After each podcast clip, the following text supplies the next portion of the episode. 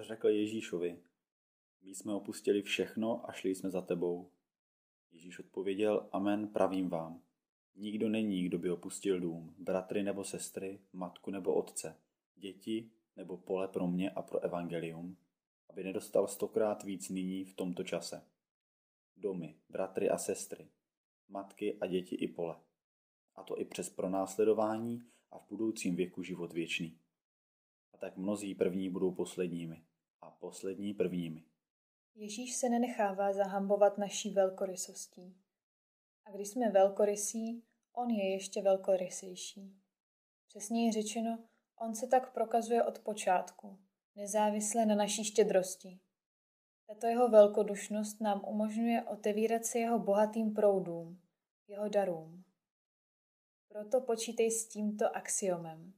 Kdykoliv dáš jednu věc, Ježíš ti dá stokrát víc.